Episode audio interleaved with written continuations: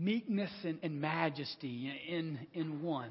Yeah, gathering in the, the presence of God with, with palm branches and chaos and whispers all around. You know, just a, a perfect picture of that Palm Sunday the, the very life of Jesus during this, this season of, of, preparation for this Holy Week. We've been uh, walking uh, through a passage in Matthew, just sort of hanging there, where Jesus said, You know, come unto me, all you are troubled and heavy laden, and I will give you rest. And so today, I want to look and see if, if Jesus, how Jesus applied that rest in his own life and how we can learn from him, continue to, to worship him, and then apply it in our own life. Because Jesus, in the midst of Palm Sunday, is the highest of highs and the lowest of lows. They're all right in, in front of him. And yet, he's able to maintain that sense of rest, staying grounded and centered in the Father. You know, you, you see it in, in life where, where people reach highs of highs and it destroys them. Right? You know, like over half of the lottery winners in our country uh, that have won over a million dollars, they now say they wish they'd never won because it ruined their life. And, and we see stories all the time of entertainers and athletes who are bankrupt or committed suicide. You, know, you, you, you think, well, they're the highest of highs. Shouldn't that mean that they just flourish? Well, no, it doesn't. The highest of highs can be destructive, and certainly the, the lowest of lows as we, we've talked about in the last couple of weeks of how stress and worry can cause physical illness.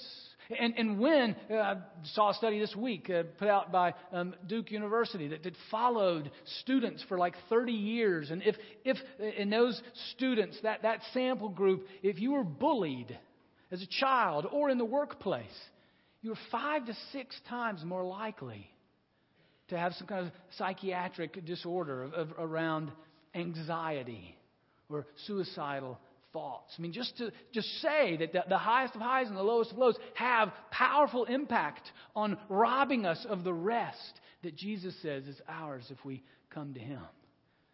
So let's learn from Him as we see how He enters into this, this holy week and how He enters in with the highest of highs and the lowest of lows yet keeps rest by being centered in the Father.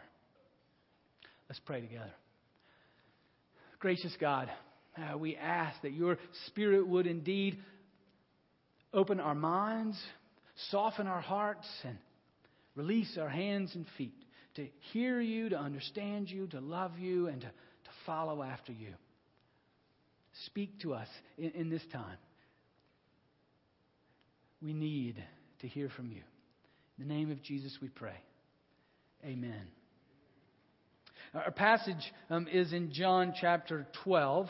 Um, we'll start with verse 20, and it's, uh, um, it's immediately following what I read at the beginning of the service. It's immediately following his triumphal entry. He has, he has come into the crowd and um, come into to Jerusalem, and the people have been waving their palm branches and calling him Hosanna. You know, God save us, God saves us, which is what Hosanna means. And he's they're calling him the, the King of Kings.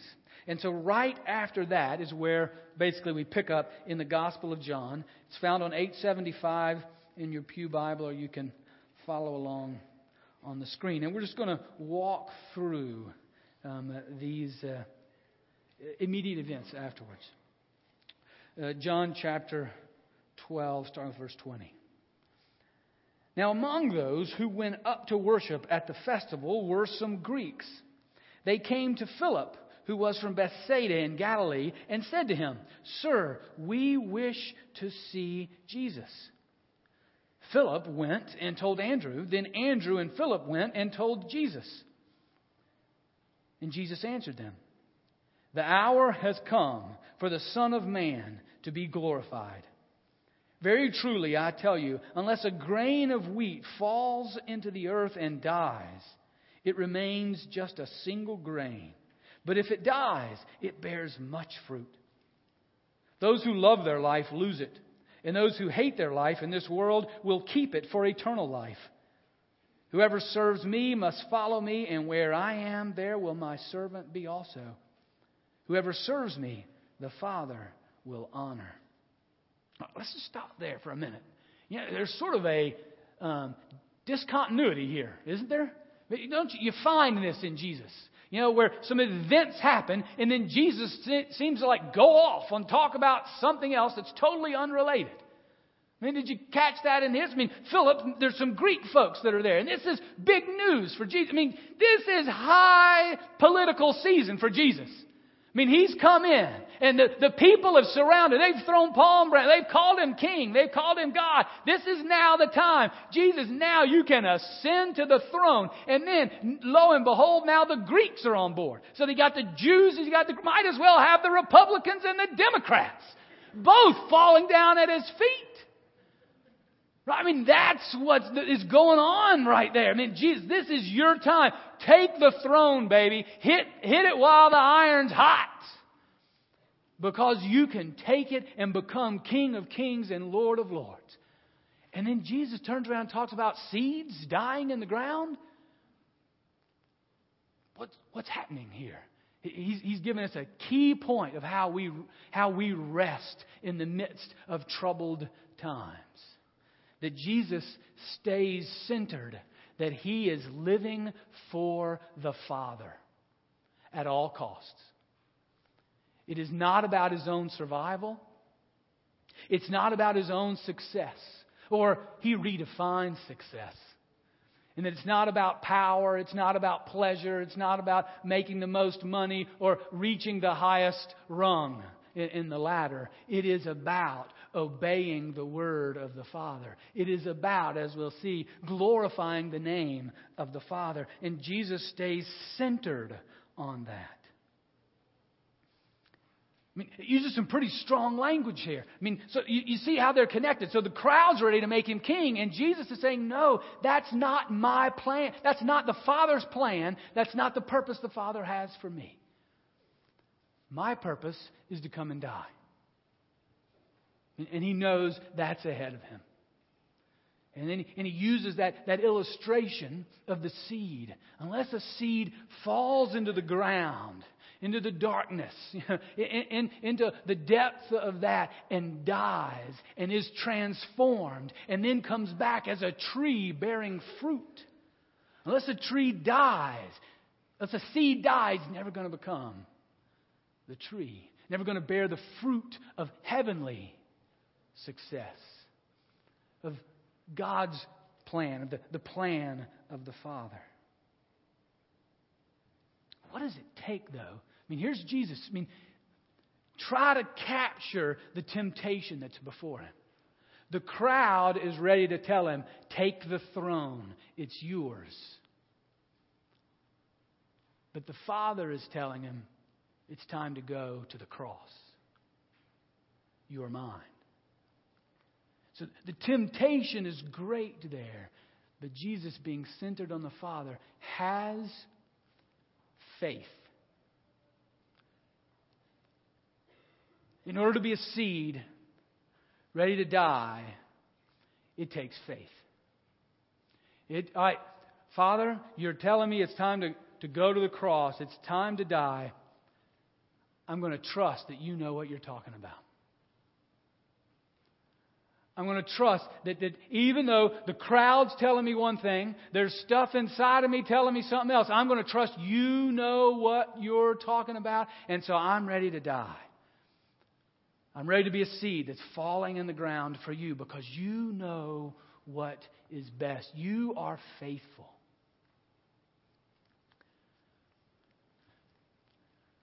Jesus has been spending his life, his human life, developing that faith and trust. He's been, he's been developing that faith and trust by obeying the Father in the little things and seeing the Father's faithfulness and reflecting on that faithfulness. The way, one of the ways that we then, as Jesus followers, build faith is by acts of obedience that then lead to reflection. That we look back and say, wow, look, God knew what he was talking about. You know, that I, obeyed what the Father told me to do, And now I look back and see his faithfulness. I've shared this story with you before, um, at least once, and uh, um, but I think it, it's, it's, one of those stories for me. It ha- it's my own life, so it's a personal illustration, but it's one that is just one of those moments like that where I just look back, even today. It's been 30 years, and I look back and say, "Man, God, you're smart. you're just wise." And it has to do about sex. Not an applicable subject today in uh, our world. But uh, the, my girlfriend and I in college, you know, we had not had um, sexual intercourse. We, we'd been taught, we understood this is God's design. You know, God's design is for a man and a woman to fall in love and then commit themselves to one another in marriage and then to move in with each other and then to have sex and then to have children.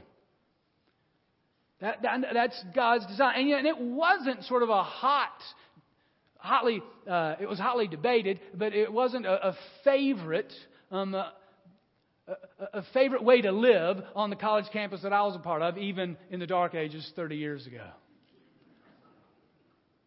And I know that it's certainly not the case today. Matter of fact, I was with a, a teenager last week, and I was saying, you know, this is God's design. And that teenager laughed at me. Said, What? Really? Like, yeah, that's what God's design is. Well, my, my, my girlfriend at, and at that time, we, we had understood it, but we were headed down the other path. We, we were headed down our own wisdom instead of God's wisdom. And God got a hold of us. And uh, through some teaching, through some conversation, through, uh, we just agreed to one another that we were just going to hold hands from now on. We'd done more than that.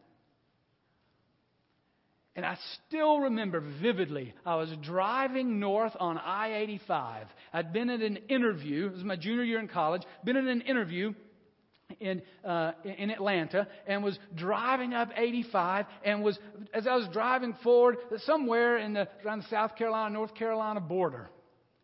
Yeah, I just started thinking about I'm headed home. I'd been reflecting on the interview. You know how you do that, beat yourself up over things you should have said and remember all the great answers you didn't say then.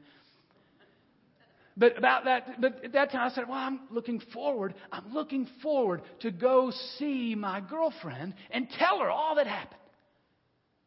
And to, to, to share what had, what had been going on. And, and for, for me, as a junior in college, or maybe I was a senior, I was a senior in college. And, I, you know, I, I was I'm a male, senior in college. You know, that was sort of a new thought for me.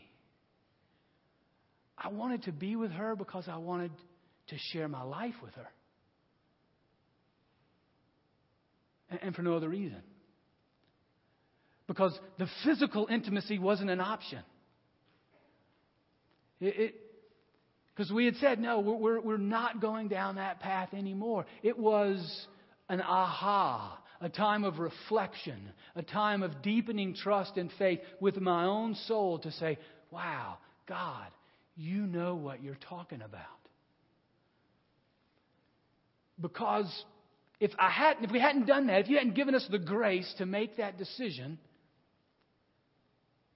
then the physical, the sexual would have clouded the emotional and the spiritual and the deeper parts of our relationship with one another. I propose to you that ways that we grow in trust is that we step out in faith. We step out in obedience, whether it's around sexuality, whether it's around money, whether it's around job or relationships or anger or asking forgiveness or giving forgiveness, whatever, loving our enemy. I mean, there's all kinds of ways that Jesus lays before us. Um, pathways of living that do not go with the ways of the world, that take steps of faith and obedience and to see God's faithfulness revealed. And that's what builds faith as we obey and reflect and see God's faithfulness. Jesus has been doing that his whole life. It's just been building and developing in him. One little side note, just to, to know that that girlfriend eventually became my wife, and now 27 years of faithful um, uh, marriage are a, really a testimony to the glory of God and just how smart He is. Because I shudder to think if I'd gone down my own wisdom, what a destructive habits would have developed. All right, so Jesus demonstrates his faith by saying, I, I, give it all, I give my whole life to you, God. I'm centered on you, not on me. Let's look at verse 27 then. Now my soul is troubled. And what should I say? Father, save me from this hour? No, it is for this reason that I've come to this hour. Father, glorify your name. Then a voice came from heaven. I've glorified it, and I will glorify it again. The crowd standing there heard it and said that it was thunder. Others said, An angel has spoken to him. Jesus answered, This voice has come for your sake, not for mine. Now is the judgment of this world. Now the ruler of this world will be driven out.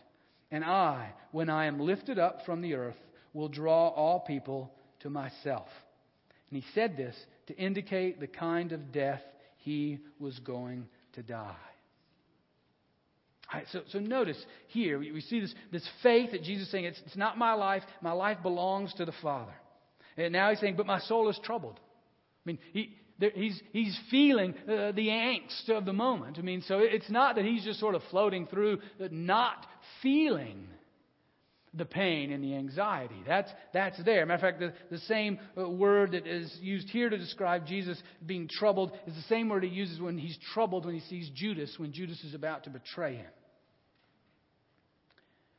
And but notice, you know, here's a second thing: is faith is the first. We must uh, build faith and trust into the Father. Well, now here we see in Jesus a familiarity with the Father. I mean, he's troubled, and what's his knee jerk reaction? It's to, cry, it's to pray, it's to talk to the Father. You know, he's troubled inside, and his first thing is, okay, God. And, and interesting that he tells us what he prays. Should I pray? Should I pray for protection? Should, should I pray that you'll get me out of this mess? He says, No. I don't pray. Didn't pray first and foremost for protection that he would get out of this. He prayed that he would glorify the Father.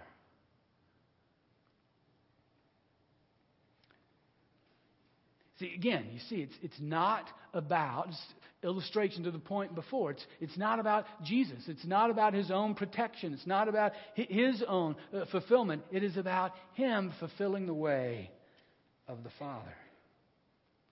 And then we're told there's a voice from heaven saying, I have and I will. And that the people around, they, they don't get it. But Jesus does. And Jesus seems to say, you know, this is, this is for you. This isn't uh, for me. And I, think what he's telling us, what he's telling them, as he's telling us, as he'll say a little, even a little more later on at the end of the passage. He's saying you, you need to be developing a familiarity with the Father.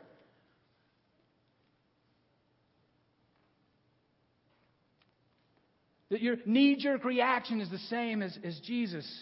That as he has developed a familiarity with the Father, so that he knows the Father in the midst troubled times. And how do we do that? How do we grow in our familiarity with the Father? We, we, we spend time like we're doing now together in His Word. And we spend time, as we do now, in prayer, crying out to God.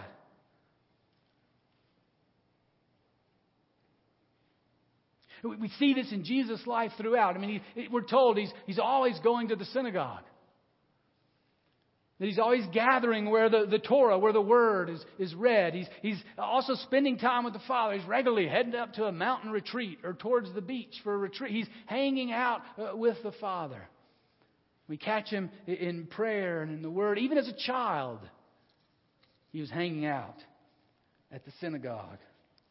That, that familiarity with the Father is something we, we develop and that He has developed for this most crucial time. It's one of the, the reasons that we uh, spent uh, this season, I meant to bring this up with me, with uh, just with morning devotion, afternoon devotions, and evening devotions. If you didn't get this uh, little handout, there's still some more right out here, and you can just start with, with Holy Week. Where we open every morning with a psalm. We read a passage of Jesus' words in the afternoon and close the, the, the evening, the day, and in prayer, where we're growing familiar with the voice of the Father. So that when He speaks, we do understand and we do hear.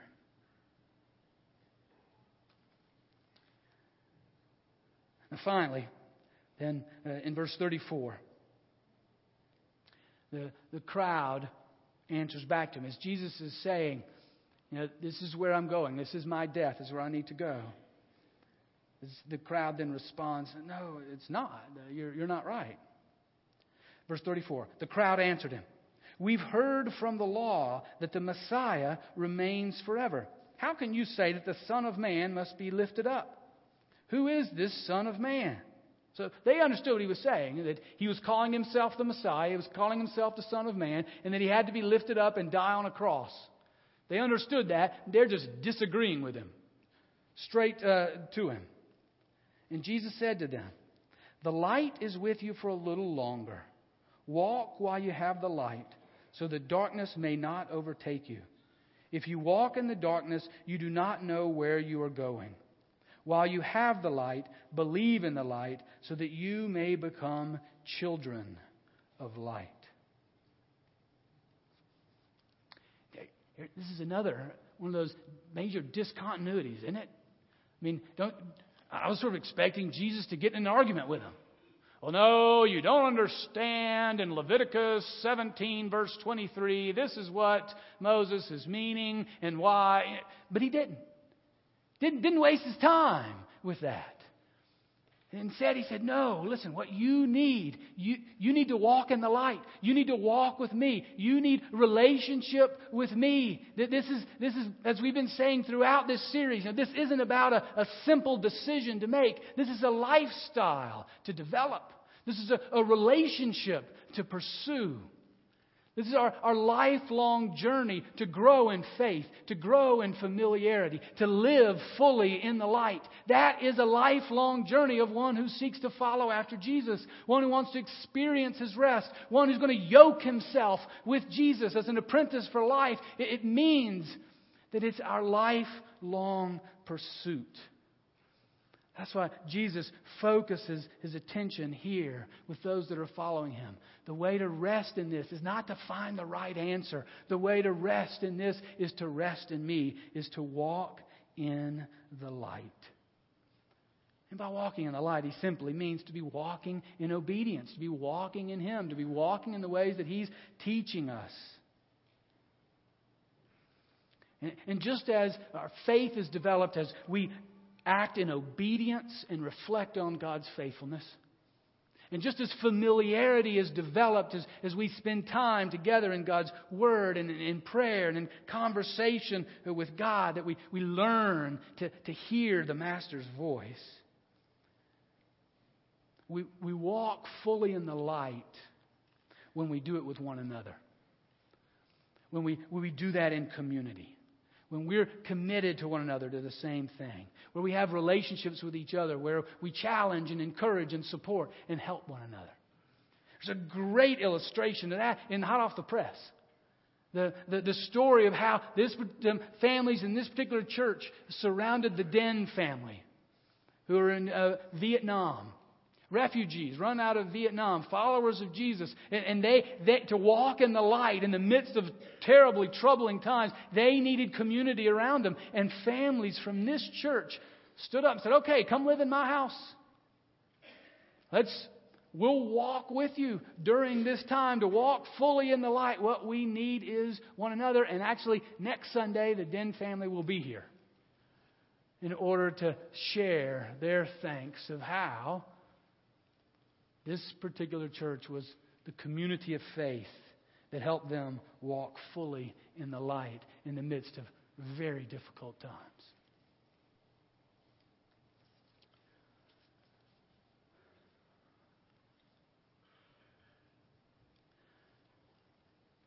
Jesus has called us to come unto Him, to find the rest that only He can give. He showed us the way. That, we would grow in, in familiarity with the Father. Maybe for some of you, that's what the Spirit has brought home to you.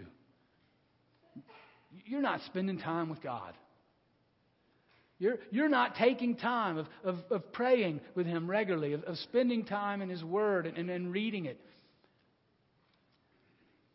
Do it. And watch God's faithfulness. Watch as your voice, as your ear is trained more and more to the voice of the Father. You take uh, this, you know, we've got one, you don't have to, this was made for Lent, but you can restart it. You can start it over again.